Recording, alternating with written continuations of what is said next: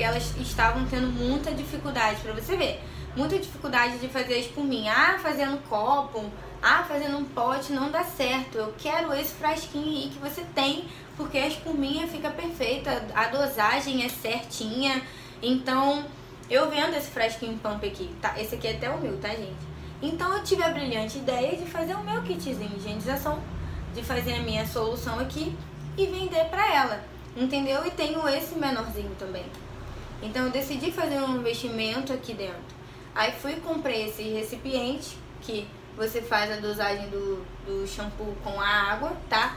Se você não sabe como fazer, preparar a sua higienização, vai lá no meu vídeo no canal do YouTube que tem tudo detalhado, tá, gente?